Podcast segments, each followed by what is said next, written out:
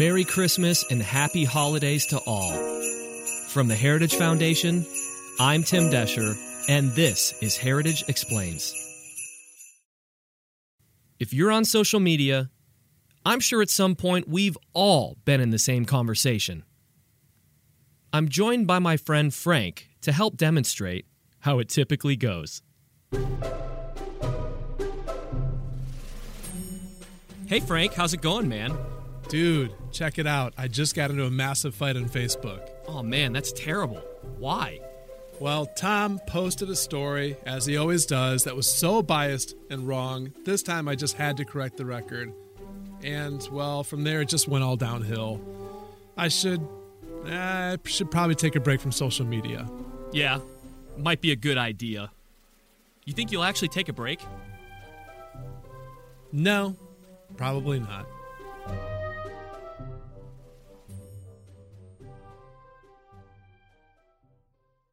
Sounds familiar, doesn't it? Well, that's because social media accommodates an incredible amount of speech.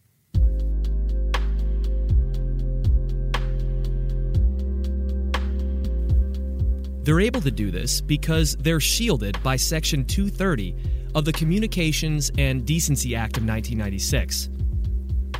It says in part, quote, "No provider or user of an interactive computer service shall be treated as the publisher or speaker of any information provided by another information content provider."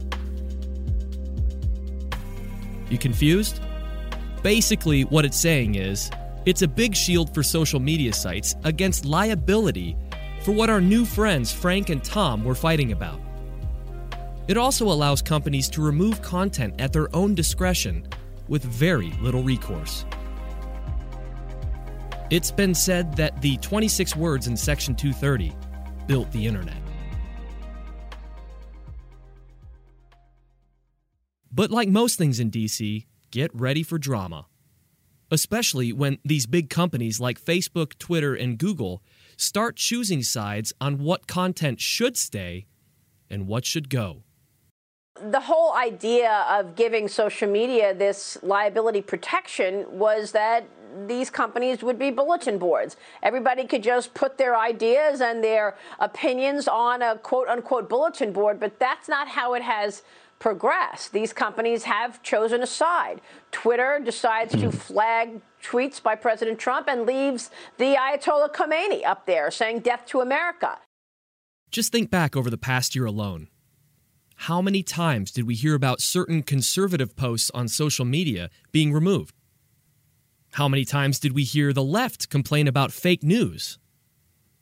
Clearly, Google, Facebook, Twitter, and other tech firms have squandered the public trust with inconsistent and often political moderation and censorship of user content. Senator Ted Cruz and many like him agree. We're seeing Silicon Valley billionaires, frankly, drunk with power.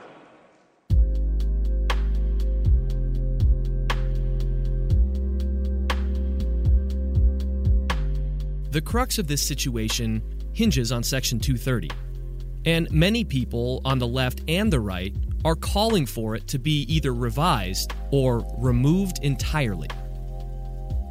So what is the right move? Should we get rid of Section 230 as several major politicians like President Trump and former Vice President Biden are calling for? Can we find a middle ground? Or maybe we just leave it alone and let the market handle the situation. On this episode, we talk with our friend Klon Kitchen. He's the director of the Center for Tech Policy here at the Heritage Foundation. This week, he tells us why Section 230 must be carefully refined to fit its original intent and better prevent potential abuses of this protection. He calls for us to mend it, not end it. More on that after this break.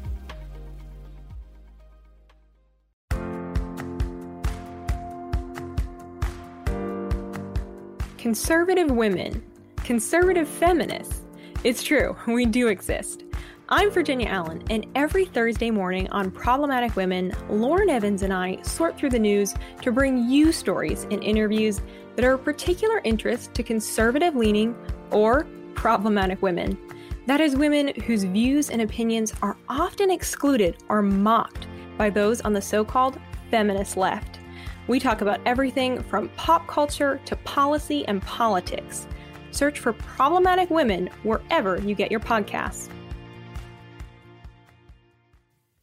Klon, we know what 230 is. We know that it started as a broad liability shield for an online company's presence, basically. You know, lawmakers wanted to keep the internet from becoming the worst part of itself.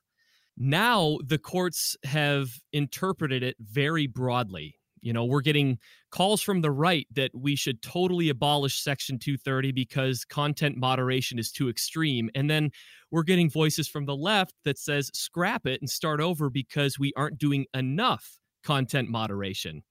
In your new report, which I'm going to link to, you say mend it, don't end it. I guess sort of just looking for the middle ground. So start with the good of Section 230. What is the good that we need to preserve of it? Yeah, I think you're exactly right. So Section 230 has provided protections that have enabled a type of innovation that is frankly unparalleled in, I think, human history. It has created entire economic market segments, and it has given rise to much of what you and I understand and enjoy about the modern internet. But as you say, the original intent of Section 230 has now morphed into a much broader liability shield and is having some pretty significant impacts on us as a society. So as you mentioned, you've got these kind of polar opposites. You've got some groups saying we should leave it alone, that Section 230 is sacrosanct.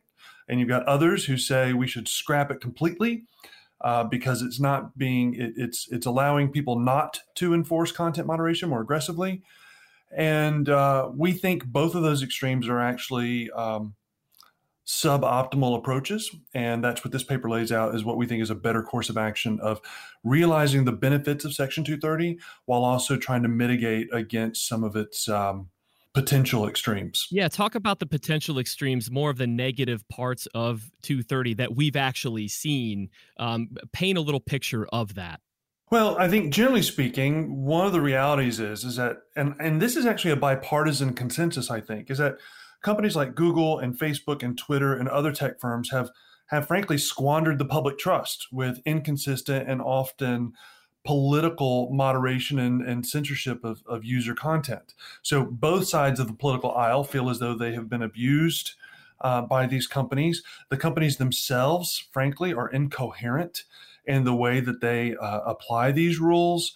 They do a terrible job of explaining themselves.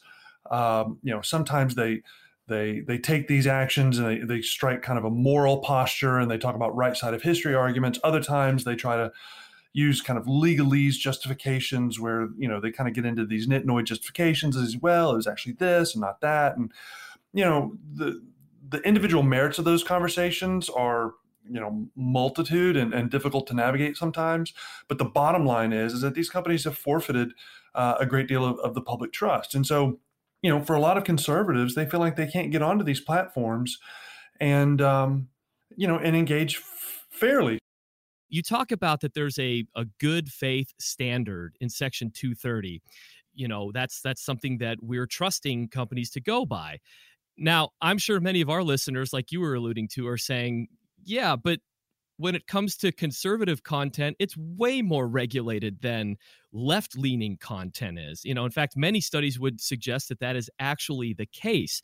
So explain this good faith standard a little bit more.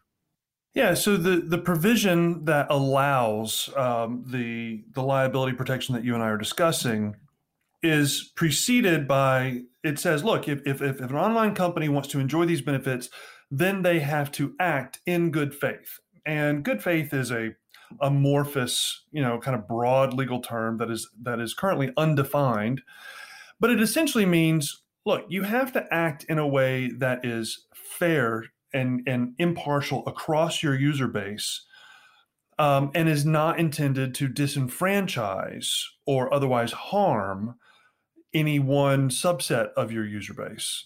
So the idea is like, look, these companies can establish whatever content moderation rules they want. If Twitter ultimately decides it doesn't want to host conservative content, they can. Or if they're not going to allow, you know, pro-life ads, they can make that choice. They're a private company, they can do that. But if they're going to make those choices, those content moderation decisions have to be enforced equally across the spectrum, such that if, you know, a Democrat group were to, you know, take a, you know, this sounds crazy now, but if they were to take a pro-life ad out or something like that, then they would also have to be affected in the same way that a conservative group is. So the point is that good faith is demonstrated by a application of the rules in a way that is explicitly not intended to disenfranchise any one group, whether it be a political group or social group or, you know, whatever way you want to define that group. Yeah. Many lawmakers seem to conflate issues. You hear the term antitrust thrown around. You hear, you know, we need to break these big tech companies up because this is where, I mean, basically, I mean, in today's day and age, you can't be a participant in the market if you aren't on or a part of social media. So why, in your report, you talk about not conflating the issues. Why not talk about antitrust in this? Well, because it's a wholly separate issue. So antitrust has to deal with how these companies operate as businesses and whether or not they are illegally using economic or market control to constrain competition. And so many of these companies are currently being investigated and are possibly going to deal with antitrust charges by the Department of Justice. And we're going to engage that and are engaging that. We think there are principles that come into play, but Section 230 is not that. So oftentimes what can happen is groups on both sides of the political aisle will offer positions like, hey, we should use antitrust and just break these guys up. And it's often offered from a position of political grievance rather than kind of strict policy analysis. In other words, look, they feel hurt by these companies. And if antitrust is a club that they can use to kind of compel these companies to get back in line, they reach for it. It is easy to empathize with that kind of frustration. But from a policy standpoint, that is an unwise approach when we're talking about an industry that constitutes nearly 7% of U.S. gross domestic product and nearly 40% of the S&P 500. So it's just not a good way to go. There are better ways, and that's what we offer in this paper. Yeah, we talked a little bit earlier about just the conservative movement differentiating ways of dealing with Section 230. You know, obviously there's disagreement on the left as well. You know, many argue that these are private companies. They have no obligation to be fair. You use the company, that's your choice. They can provide whatever service they choose. And then the others say, you know, the opposite of that. How do we reconcile this? You know, you say we need to mend it, not end it. So with Section 230, where is that middle ground? It is really important that we remember that what we're talking about is a liability protection, which is a benefit. And the lack of this protection is not a penalty. So this benefit is only given to online sources. Real-world newspapers, bulletin boards, other similar sources don't have these kind of protections. And for now, we think that bestowing such a benefit makes sense. But, you know, Andy McCarthy has actually observed, he says, you know, Section 230 immunity is a legal privilege to be earned by compliance with the attendant conditions. If an entity fails to comply, that just means it does not get the privilege. It does not mean that the entity is being denied a right or being punished, end quote. So the point is like, look, and we agree with this, but the government has decided that there is a benefit in giving some protection to enable companies primarily to take down some of the worst content on the internet without fear of being sued into oblivion. We think that's generally a good policy outcome. And so we're happy to have Section 230 there as a protection. But if a company wants to exercise their right to conduct themselves in a way that, for example, isn't Good Samaritan, right? Well, then that's fine. They can do that. They have the freedom to do that. But that means that we're not willing to extend to them the protections of Section 230. And that's a fine deal. You don't have to get too deep here in terms of exact policy recommendations, but what sort of changes are we looking for? And most importantly, do you think there's an appetite to pursue these changes? So in terms of what we're trying to do, we're trying to clean up the language. We're trying to define terms that need better definition. We're trying to remove terms that we find to be problematic or just overly opaque and not helpful. And we're trying to insert some new sections that we think are more relevant. I mean, this was originally written in the early 90s. And so the internet is just fundamentally different. And what we're trying to do is update Section 230 so that it's actually relevant to the internet that we all know and enjoy. So, you know, we talk about that. At the same time, we also want to make sure that these companies are still incentivized and protected when they go after terrorism content, child sex abuse, cyber stalking, that kind of stuff. So we don't want any of that to kind of fall off the plate as we're trying to fix it. Yeah. So what's the appetite like for moving forward on language reforms like this? I think it's highly likely that Section 230 is going to have some type of legislative change within the next 12 months. Both sides of the political aisle want to do it. The new administration is going to push for this. There's going to be political desire for action. And I think that what we're trying to do here is now kind of set the guardrails so that any action that is taken within them and that we don't accidentally incur some unintended consequences by not being more careful. So what are some of the potential impediments that you see in getting this done? In my head, you know, lobbying is a big deal in DC. You know, some of these big tech companies have significant resources flowing into Washington, DC. Do you see that as a potential roadblock to getting reforms to this? So I don't think it will be a roadblock. I do think it'll be a key variable. So most of the big companies see the writing on the wall and recognize that Section 230 is going to get changed. Different companies are adopting different postures as to kind of how they approach that. What is going to happen is there's going to be a flood of money and influence from the Valley into DC talking about all these things. Some of those changes will coincide with what we're recommending. Some of them will not. And to the degree that we think that this influence is pushing legislation in the wrong way, Heritage is already committed and already engaged in trying to shape that and prevent that from prevailing. Because as you quoted from the paper, we're trying to hold a couple of things in tension. We are trying to fan the flames of economic freedom. We like a free market. We want these companies, in one sense, to thrive economically because that allows us to thrive as a nation. At the same time, we're also trying to protect individual and corporate freedom of speech. And these things don't have to be in as significant attention as they sometimes feel like they are. But doing that requires being really careful and sophisticated about how we refine Section 230. Talk about a potential President Biden on this issue. Do you see him proactively pursuing something like this? Or is it more going to be driven by Congress and it's kind of just a bill set on his desk? What does that look like, that variable? So in terms of the specific legislative process, there are a number of bills that have been offered by Congress already. Many of them just aren't that good. From what I've seen from Biden is that he has identified Section 230 as being a problem. His commentary up until this point has largely centered around just kind of getting rid of it, just kind of killing it all. But that may change when it comes to the kind of practicalities of actually getting legislation passed and that kind of thing. I think the Congress in general understands that this is a problem that needs to be managed, not one that's kind of like thrown out the window. But some of the loudest voices on Section 230 tend to offer more extreme responses. So I think when it comes down to practical legislating, we're going to land closer to what we're recommending.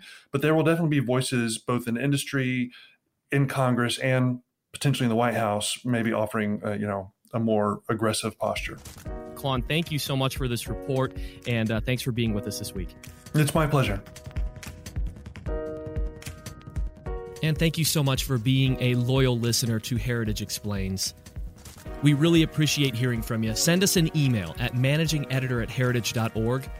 You could also leave us a comment wherever you listen to the podcast.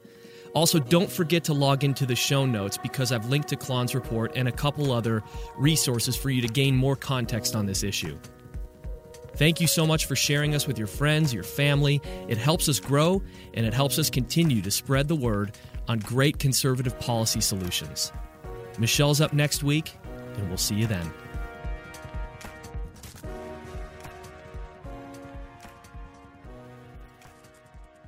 Heritage Explains is brought to you by more than 500,000 members of the Heritage Foundation. It is produced by Michelle Cordero and Tim Descher, with editing by John Popp.